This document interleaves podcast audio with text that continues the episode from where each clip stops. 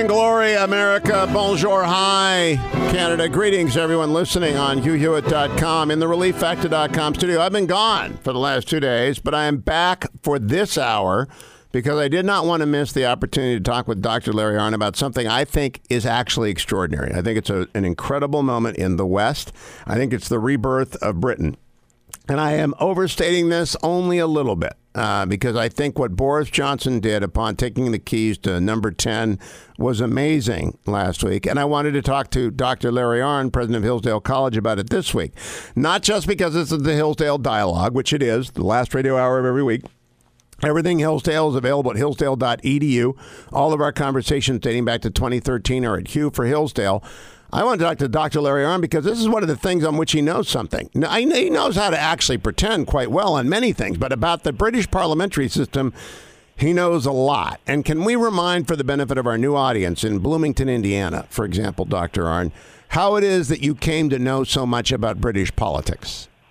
Well, I went over there to get myself a girl, and uh, I found that I had a bit of spare time, so I boned up on it. Um, no, I, I uh, went to England to study in nineteen seventy-seven, and I ended up working for Martin Gilbert, the Churchill biographer, where I met my wife. And I watched Margaret Thatcher come to power and prosecute her first year as prime minister. And that's the best political theory, uh, theater that I've ever witnessed with my own eyes. And British politics are a drama. And especially in those days, gosh, they were good. And so you're just watching the best show you ever saw. And you couldn't watch it back then. It wasn't on T V, but uh, it, you could hear it on the radio and read it in the papers, which was a great thing. Now, so, yeah, you and you and then if you study Winston Churchill, you know, Winston Churchill at the end of his life turned down a dukedom because he wished to be remembered as a man of the House of Commons. What was so important about that? Well, Churchill explains that at great length. I, I got to ask you before we go further. It came to my attention this week at the Nixon Library that Frank Gannon had worked for Randolph Churchill for a while when he was getting his P H D at Oxford and pursuing a degree in Great Britain. Have you crossed paths with Frank? No, I've. Uh, I, we exchanged short notes years ago, uh, and uh, you know, he knew Martin Gilbert way back then, and I. knew of him from Martin Gilbert, but no, I don't know him. At some point, we'll have to arrange for you to meet. But he and I yeah. talk British politics on this coast, and you and I talk it on the on the East Coast. And I think it's edifying for Americans to know about it because we are derived from this system, but our framers did not want this system. And in a nutshell, Larry, why did we not want a parliamentary democracy in America? Uh, well, you you you uh, the the source. of the parliamentary democracy in America is not like the source of government, uh, sorry, in Britain, is not like the source of government because parliamentary democracy developed out of monarchy, right? It took a long time. Yep. And, uh, you know, they had to cut the head off the king and depose another one.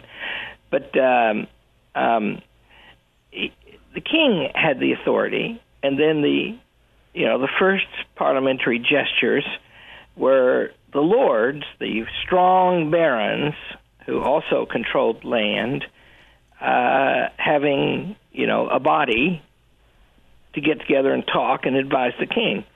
And then, you know, the society grew and they included the commons. Doggone it, if people didn't want to be involved.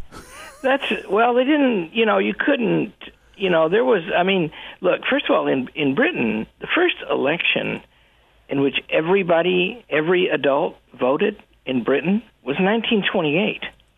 That right? is pretty remarkable. Yeah, and and and as late as eighteen seventy-five, there were still narrow franchises and rotten boroughs, which means boroughs that nobody lives in, and so the lord who controls the borough gets to really appoint the member of parliament.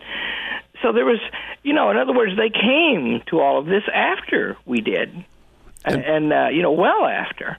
And and so they're developing along. It's called pathway evolution. They go in a different direction, but our framers do not want the executive mixed up with the legislative. And and that and in that they were right, and they, in my opinion, and they have the they have the assent of Winston Churchill, who always interpreted the British political system not as Walter Bagehot interprets it.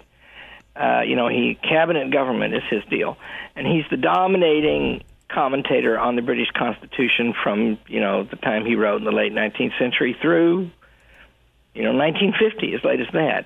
But Churchill never went along with that. What Churchill thought was, we have a system of separation of powers.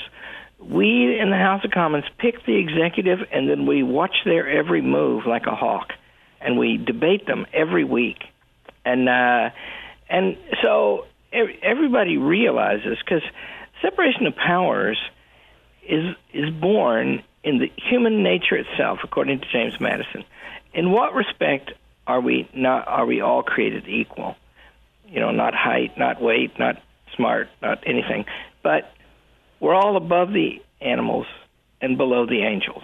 Yes. And so we have to have laws, and those who make the laws also have to be controlled.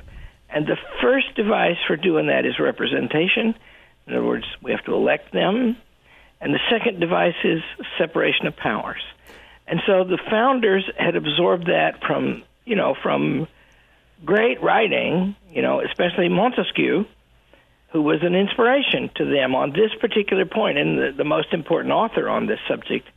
Uh, and so they wanted to divide the powers. Well, Churchill wanted to do that too, and sort of had an interpretation of the British uh, Constitution to show that they were divided. But when the power changes in Great Britain, it is not like the United States. It changes completely in the form of a person. Uh, when a prime minister falls and is replaced by a prime minister, that prime minister goes to the head of the table at number ten. And what powers do they have, Doctor Arnn? Well, uh, that's you know, we, we talked about debates the other day. Um, that that has been changed by television uh, because what, what the prime minister was was the first among equals, and that is to say, at the end of a you know you know first of all, the executive action is delegated to the to the uh, cabinet, and the cabinet does control what's debated in the House of Commons until the members get mad. Yep. And then, and then they take it back from them, and that happens commonly, by the way. They're always worried what the what the members think. If you're Winston Churchill and prime minister, as he was twice, you've got a guy in the parliament in his second premiership. It was George Harvey Watt. And if you're traveling around the world, say, you know, fighting the war, he's writing you memos every day about what goes on in the House of Commons that day. So they are paying attention. They have to. Well, it, it, but but... So what more, if, if this were sixty years ago, they would sit down and have a cabinet meeting, and he would he would have to appoint his cabinet from people who commanded respect in the House of Commons, so that uh, sorry, in his party in the House of Commons, so that he could be win, win a vote of his party members in the House to be the leader of the party, which is what makes you prime minister. Now, quick question. The the leader of the House of Commons is not the prime minister, but he's a member of the government. We have a new leader of the House of Commons in Jacob Rees-Mogg, which is, I think, a terrific uh, development. But did Churchill ever serve as the leader of the House? No. So it's the one job he did not have.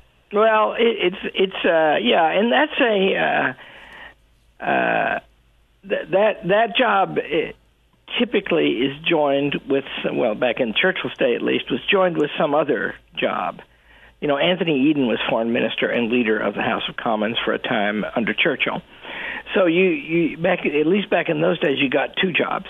Uh, and I don't know if that Jacob Rees-Mogg's only job, it is. But I agree with you that that is an inspired choice. And on Brexit, Boris has been very hardline in his first few days. When we come back from break, we're going to talk about what happens when there is a, uh, they call it a shuffle. This one was called a decapitation. Uh, and uh, a, a bigger change in one day than any intra-party swap at number ten has ever seen. That's kind of remarkable, isn't it, Larry? He fired them all. He fired them all. he fired them. Every, you know, and uh, he, he's no respecter of persons. Just, if you were for Remain, you're not in the cabinet. You know, it sent a shudder through every academic institution in America. You know, what if someone had that authority? What if the president could come in and fire everyone in Congress, or the president of a college could come in and fire everyone? And I know of one person who did it, Doctor Albert Mohler at the Southern Baptist Theological Seminary of Louisville. I believe he did it. once, and I have never heard of it except Boris Johnson last week. We come back from break. We'll talk about what he did, why he did it, and what it means for Europe. I think it's the greatest thing that has happened to Great Britain since uh, Margaret Thatcher's election. Not the election of David Cameron, not the election of, of Theresa May, but the entrance of Boris Johnson into power with his agenda, I think is the greatest thing to the U K and thus for us in a long time. We'll talk about why when we come back to the Hillsdale Dialogue with Doctor Larry Arnn, president of Hillsdale College, on The Hugh Hewitt Show. Portions of The Hugh Hewitt Show are brought to you in part by Patriot Mobile.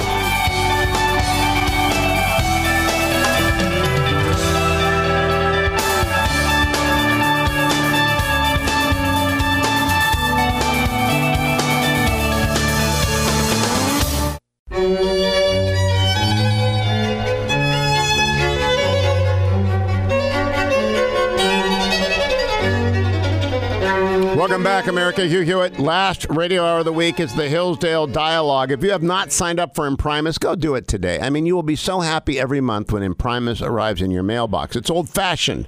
It's snail mail. And you can read it and mark it up and save them, and millions of Americans do, and it's absolutely free.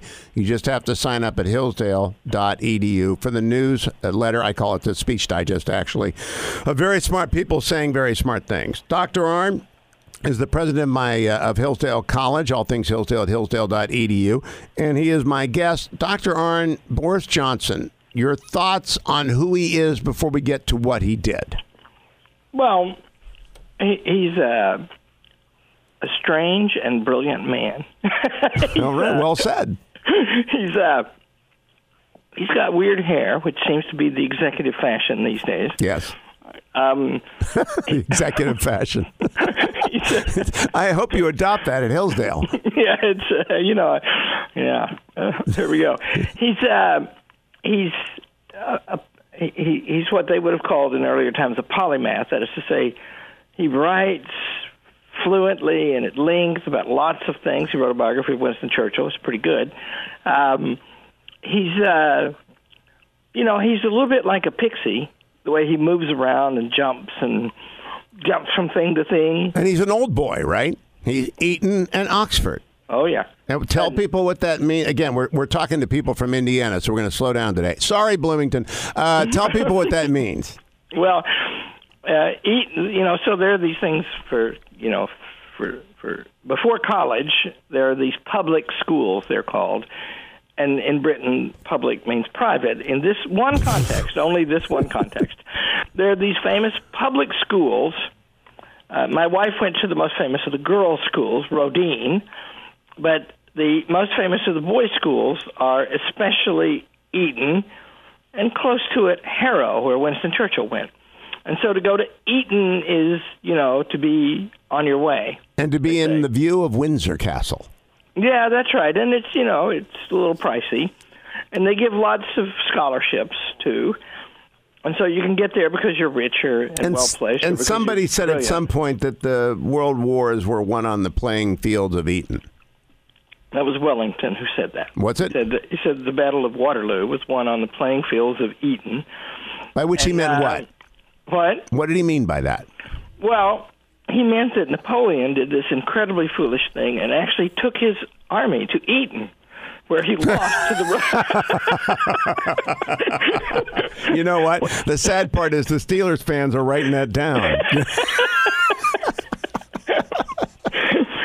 Public schools are rough.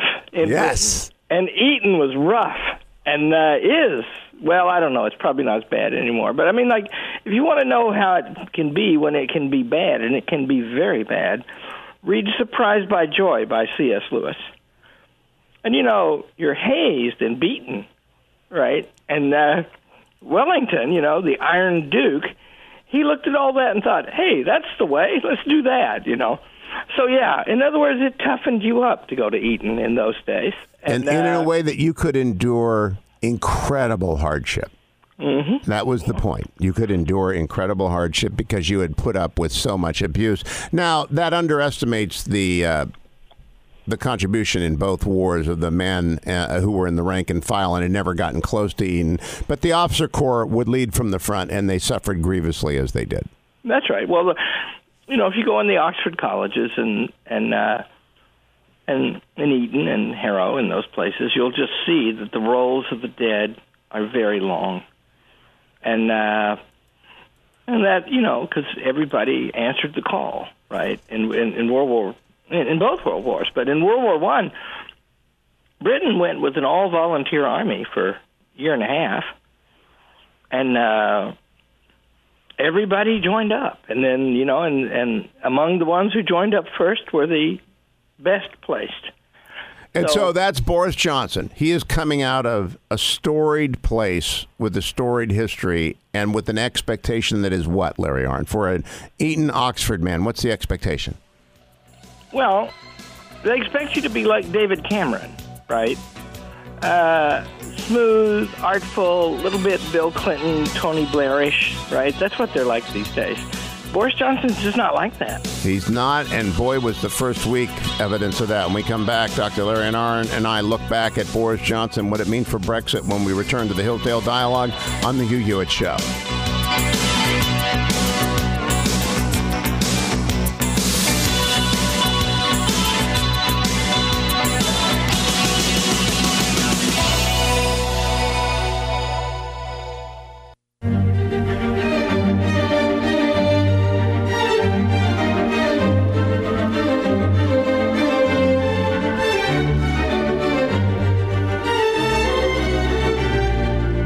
Welcome back, America. It's Hugh Hewitt. Doctor Larry Arnn is my guest on this, the last radio half hour of the week now. It's the Hillsdale Dialogue, which we do almost every Friday with either Doctor Larry Arnn, president of Hillsdale College, or one of his colleagues from that Lantern of Sweet Reason up north, or the Kirby Center, the Lantern of Sweet Reason in the shadow of the Capitol, where they're always pumping out what you need to have, which is an understanding of the founding of the country and the documents and the ideas on which it was based. Great Britain is not the United States, but it matters a lot to us how it goes. What it's been trying to do is disentangle itself from Europe after uh, a, a merger, a bad merger, forty years. They're trying to get away, and the European Union, uh, Union does not want them to leave. So they had a referendum, and Boris Johnson, Michael Gove led the Leave forces, and they won, which promptly led to Theresa May, who was a Remainer, being named prime minister, and that worked out into the worst deal. In fact, it's such a bad deal. Doctor Arnn sent me to prepare for this a column that told me something I did not know, because I've been focused on the backstop, that the Theresa May deal left Great Britain under the jurisdiction of the European Court of Justice. It's unbelievable to me. Yeah, that's right. Binding arbitration. See, Britain, Britain is in an argument with an oligarchy. Yes. Those, pe- those people in Brussels are effectively tenured and can't be recalled. And so they have this interest, right? They command this great thing. Uh, somebody told me the other day, and don't quote me on this, look it up before you use it yourself, oh listeners, that Britain is is owing four hundred sixty million pounds to help build the new European government structure. Yeah, Brussels. That is true. That's and what, that's just that's in that's the agreement. Insane, right? What do yeah. they get? You know, there's many countries, right? How much is that thing going to cost? I mean, the, the, the McNamara terminal, which is really great at Detroit Airport, is one point five billion dollars, right? And that's a great way to waste government money. You know, if it had been built privately, it would have been cheaper. But it's really cool, right? And it's huge. It's a mile long, yeah. right? How big is this government going to be? It's enormous, gigantic. They, they're going to build buildings and employ people forever, because that it creates um, uh, the renters. Uh, they, they they are rent-seeking people that go to work for the E U, and they will continue to seek rents. But it's a bad, bad deal, and it did not get through the British Parliament, thank God, three times. And so Theresa May had to leave, and they elected Boris Johnson. Now explain the British cabinet and how big it is, Doctor Arnn, and what Boris Johnson did. We we alluded to it at the beginning, but let's go through it in detail. Um, so uh, the people elect a parliament. Uh, one of the parties will have a majority. That majority uh, nominates somebody to go to the king and kiss hands. It's called. The king actually formally picks the prime minister. And in in narrow cases, may have some discretion about whom he calls. But they uh, pick somebody, and Boris won a constituency election. That's an innovation. They never did this before. uh, and, you know, local Conservative Party affiliates and council members and stuff, they voted, and he got more than two two times as many votes as Jeremy Hunt. And and so now he's he's the guy, and he goes to the Buckingham Palace, and he kisses hands, and he comes back, and he invites a bunch of people to join his government. Except first he disinvited a large number of people to join his government. And and the uh, people should understand, this is breathtaking. Because the way you pick a government is to shore up your position as the party leader, and so you always pick a, a large number of them from people who are enemies of yours and want your job, because in exchange for you making them foreign minister or chancellor of the exchequer, they will and they will encourage all their friends to vote for you. And right? These jobs come with enormous status, prestige, and agencies at your disposal, and the opportunity to rise even further on what Disraeli called the greasy pole, which is to end up as the prime minister. If you're not in the cabinet, it's really hard to become the prime minister in three, five, seven, ten years. You've got to be in the cabinet. You've got to have authority. So when Theresa May left and Boris Johnson came in, he had a cabinet in place. She had a cabinet waiting there. And they all really wanted to keep their jobs. That's right. Because another thing is, to be a foreign minister in Britain is a stronger thing to be than to be Secretary of State in the United States. Because the prime minister, if he fires you out of hand, he could lose his majority, and you have an independent political base of the president. You're an elected official, too. So they love those jobs, right? And what he did was just cashiered everyone who had advocated Remain in the referendum. He also cashiered people like Doctor Liam Fox, a friend of this show, who had been the Minister of Trade, who had long favored leave, but also had favored Jeremy Hunt, who was Boris's opponent. Yeah, and that's just, so the point is, here's what's great about this. I mean, I think I think it's good what he's doing, and why, because it is unprecedented, nearly, it's, it's maybe unprecedented, it's certainly extremely unusual. And why? Because they've roped themselves into a god-awful mess. Yes. Right? And because the decisions that have been made here since the referendum are simply disastrous. And here's why. First of all, now you're going to leave, and you're going to go over there to Brussels, and you're going to negotiate with them. Well, the first thing you say is the Bank of England publishes a paper and says that the British economy will be crushed if we leave without a deal.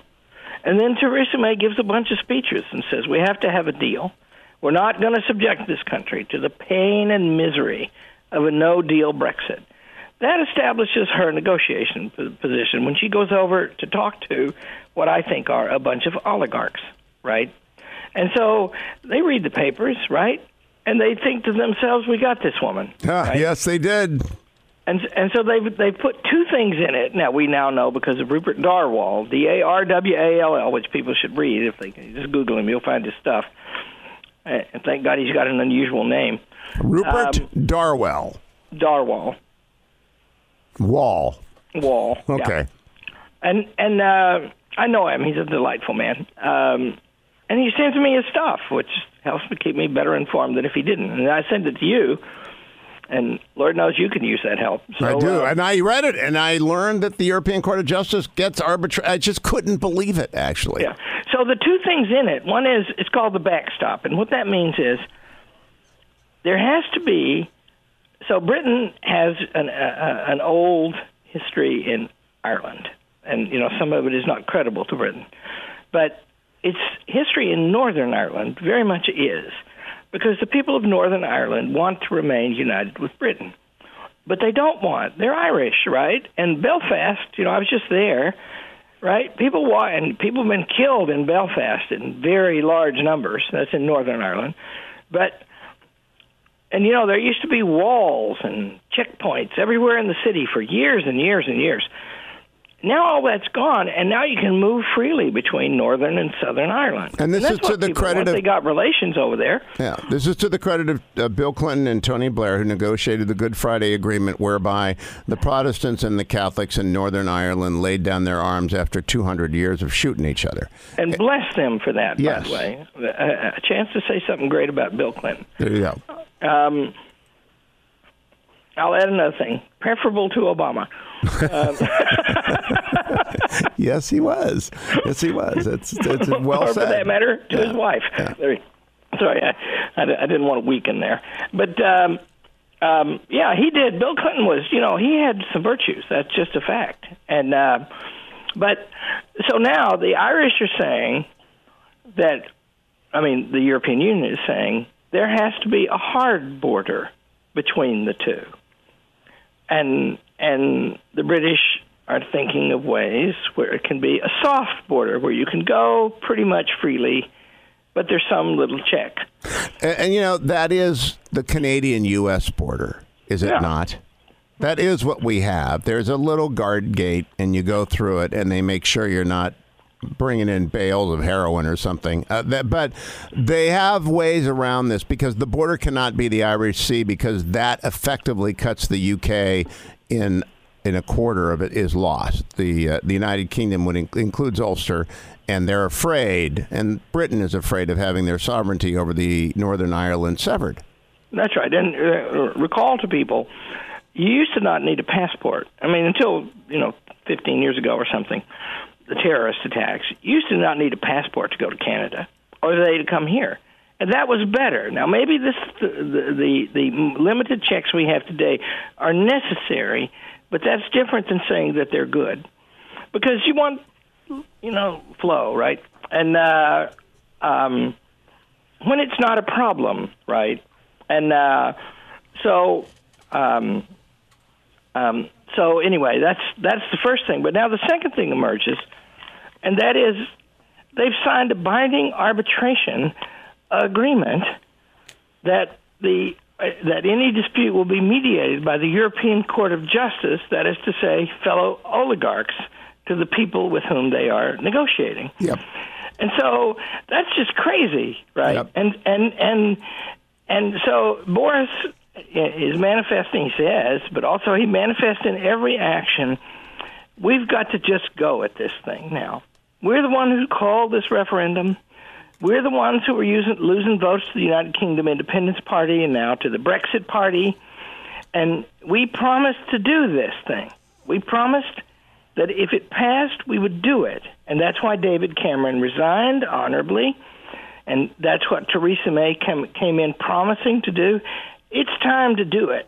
And so he's vastly improved his negotiating position by the simple and emphatic and often repeated statement that on October thirty-first of twenty nineteen, we are leaving the European Union, no and, matter and what. No ands, ifs, or buts. That's right. Now, uh, to that end, he also brought in Sajid Javid as the Chancellor of the Exchequer and Dominic Raab as his Foreign Secretary. And they are hard-nosed about leaving as well. That's right. And and and see, they've and, you know, Donald Trump has talked to them, and friends of yours and mine in the United States Senate, including Tom Cotton. And, well, I don't know if I can do well. Let me be indiscreet. I think there's a letter going around that they may send oh. that will that will uh, offer the help of the Senate of the United States. You know, to we, expedite we, we, a U S trade agreement. A treaty like about the U S Uh, and, and Great Britain, because we will, they need a free trade agreement. They absolutely must have a free trade agreement with us, negotiated quickly. Uh, uh, thirty seconds of the break. I think they'll get it, don't you? Yeah, and, you know, we need to, you know, what if there's a run on the Bank of England or something? Then we should help them. And, uh, um, you know, because they, they need to, th- this needs to be done. And I think that the European Union will, for a time, do everything in their power to punish them. And and that's, you know, a warning to the others. And that's the I, I think they were thinking about, when we come back from break, we'll talk about that. I think that Boris's new attitude may, in fact, oblige them to blink. We'll talk about that after the break. Don't go anywhere, America. Larry Arnn will be right back with the Hillsdale Dialogue.